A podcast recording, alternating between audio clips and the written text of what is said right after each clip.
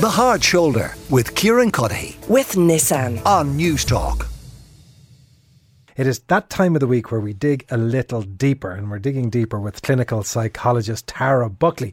And this week, Tara, you are going to be talking about EUPD and the way it's represented in media. Now, can you explain to me what the difference is, if there is one, between BPD, which is borderline personality disorder, and EUPD? Yeah, absolutely. So the correct terminology for it at the moment is borderline personality disorder. However, it really shows in an accurate, I suppose, description of what it is. And the reason for that is because it was the original name that was given to it. And what it actually stands for is a blend and a combination of neurosis and psychosis, which is still being labelled by these people when in fact that's actually not what the disorder is at all at all. So I suppose EUPD, which stands for Emotionally Unstable Personality Disorder, is a better description for it. Or what's also in the pipeline for change is um, labelling it is emotional um, intensity disorder. So taking away the whole personality disorder element and kind of giving that person back to it as well. So the difference isn't just the terminology of it. How does it present itself? Absolutely. So there's a few different things. So one of the very first things is that the symptoms have to be there. They have to be enduring and for a long period of time. And not only that, it's to kind of do with how you think about yourself and other people. So some of the main things we see are these people have a big, massive fear of abandonment and they will try to do anything to keep a person with them. They have kind of marked intense relationships. They find it hard to make friendships or romantic relationships. And when they're in them, they find it hard to maintain them. So a lot of the time, they might go from extremes of I love you to I hate you. There's a lot of intense emotions um, which can change quite rapidly and last anywhere from a few hours to a few days. They have a lot of issue with anger. So anger is, is a big emotion that they find really, really hard to difficult difficulties with the intensity of it. Some of the things we see is that they engage in kind of impulsive or risky behaviours. So a lot of maybe alcohol misuse, substances, eating disorders that can fall into that, particularly binge eating as well.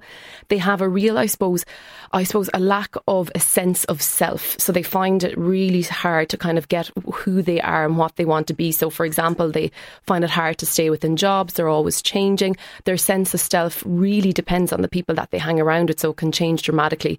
They have a lot of feelings of emptiness inside of them as well, and a lot of suicidality and self harming.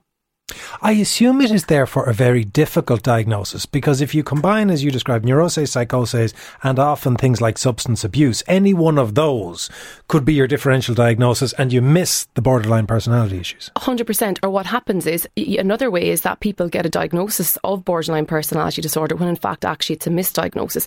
Out of everything that I named there, if we think about it, they're all very much human um, reactions to emotions, which are very, very normal. And I think what happens is in borderline personality personality disorder is they lose the social context. They don't think about traumatic life events that have happened, childhood adversity, past relationships, where you are within your environment, because all of these things can have unbearable negative emotions attached to them as well. So I think with that is it's one of the hardest diagnoses because I think it's overdiagnosed. I think it's misdiagnosed, particularly here in Ireland. If we look at the prevalence rate of this worldwide, it's about 1.2%. But I was looking at a recent study here in Ireland where the prevalence rate is 6%. So we can see extremely high in comparison to so others. we either have three times the rate or we have three times the diagnosis. Yes, and in my clinical judgment is I do think we get misdiagnosed an awful lot with this. I think that there's other explanations that we don't necessarily look at. For example, like complex uh, PTSD, for example, which is complex post-traumatic stress disorder. That can have a lot of the same symptomology that it can. For example, and it can have some of the same root causes, can it? Because uh, because BPD and PTSD can both be triggered by or catalyzed by traumatic events in childhood. Absolutely, they certainly can. And I don't think that for the BPD that there's enough emphasis given on that social context and pulling all that adversity apart to really understand it. What we're doing is we're almost labeling someone as they're flawed within their personality style, when in fact, what we should be looking at, okay, what caused these symptoms? What can we do? What treatments can we put involved? Can we look at it like this? And I think that's where the mass stigmatization has come, is because we've taken the person away from it by labeling it as a personality disorder. And what we've done is we've kind of said, oh, well, it's your own fault that you can't handle these intense emotions. It's your own fault that you suffer with anger. And Another big thing as well is it can kind of, there's double the amount of women diagnosed with BPD than males, even though technically the prevalence rate is the same. And that even feeds into the stigmatization of how it can be kind of used. Oh, so it's Freudian hysteria. Yeah, almost, yeah, because it's an emotional disorder. So women tend to get a lot more diagnosed. Now, I'll play devil's advocate on that and give, give some other information. What can tend to happen as males is it goes undiagnosed and it goes or as misdiagnosed because there's a lot more aggression a lot more of them end up with inside of our prison based service um, a lot of substance misuse and males are twice times more than likely to um, commit suicide with BPD than what females are you talked about the difficulty in diagnosing it. What about the difficulty or challenges in treating it? Yeah, so I suppose one of the things is there is no necessarily pharmacological intervention for this. So there is no medicine for BPD, for example. What happens is people do go on um, maybe antidepressants if they're obviously feeling depressed, or some people are put on mood stabilizers or antipsychotic medication as well for it. However, there are some amazing thought therapies for it. So, for example, dialectical behavioral therapy, which is one of our gold standards, um, that's been up and running for over 20 years. And what it does is it teaches people skills with emotional dysregulation and it also interpersonal effectiveness, which gets people to relate to people at a different level and understand their viewpoint.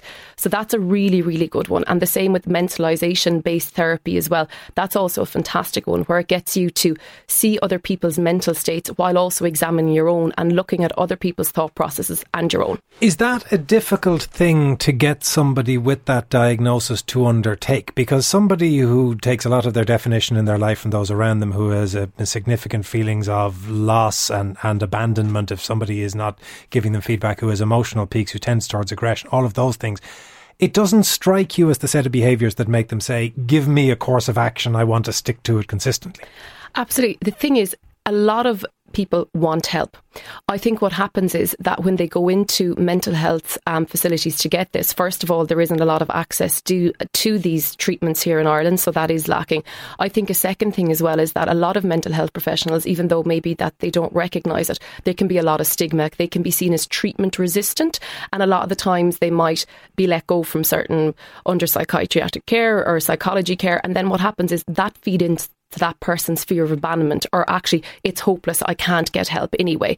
So, one of the things I always say is it's really, really important for people seeking help that they look at the experience the person has. Does this mental health professional have a lot of experience working with people under this remit where there is a non judgmental, really safe space? And I think that's one of the key areas because people do want to get help because they don't want to keep experiencing this. What about those who are friends and family of somebody? Somebody who's listening to this and has heard the way that you describe the condition. There may be somebody who says, I, I, have a friend or relative who is like that.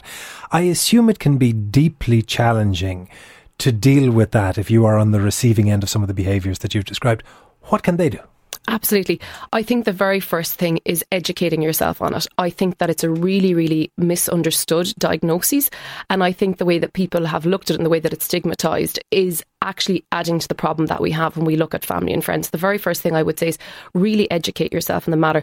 Try not to look at it as a disorder. Try to look at it as actually what were this person's life experiences that contributed to this? And is there any way that we can look and support that? And having open conversations with compassion and empathy, because typically what happens is these people find that they're not met with empathy and compassion. And actually, once you give them that, they can be really receptive. So I really think having an open mind, educating yourself, lots of empathy and compassion and viewing it not as a disorder, but as maybe a series of life events that have created this.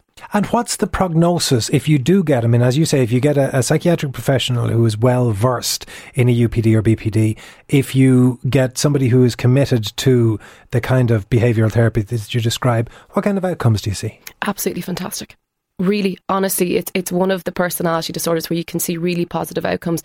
DBT has helped so much in this because it's a year long treatment both individual and both in group and coaching. And when you're giving these people skills what we see is a massive reduction in attending to um, emergency services self-harming better relationships. So actually the prognosis is extremely good when you get in and get treatment for this. And lasting into the long term. Absolutely it certainly does. And what can happen with um, EUPD slash BPD as well is that um, in the female cohort, actually the emotional intensity and all of this can actually start to phase the older you get as long as you get treatment obviously a huge amount of information there. If you missed any of that, or if you want to have a listen back to what Tara Buckley was saying about uh, EUPD, uh, the, or uh, borderline personality disorder, to use its uh, more common fr- uh, title, you can of course get it on podcast. All of the items in the hard shoulder are podcasted after the show. Big thank you to Tara Buckley, uh, psychologist. The Hard Shoulder with Kieran Cuddihy. With Nissan. Weekdays from 4 on Newstalk.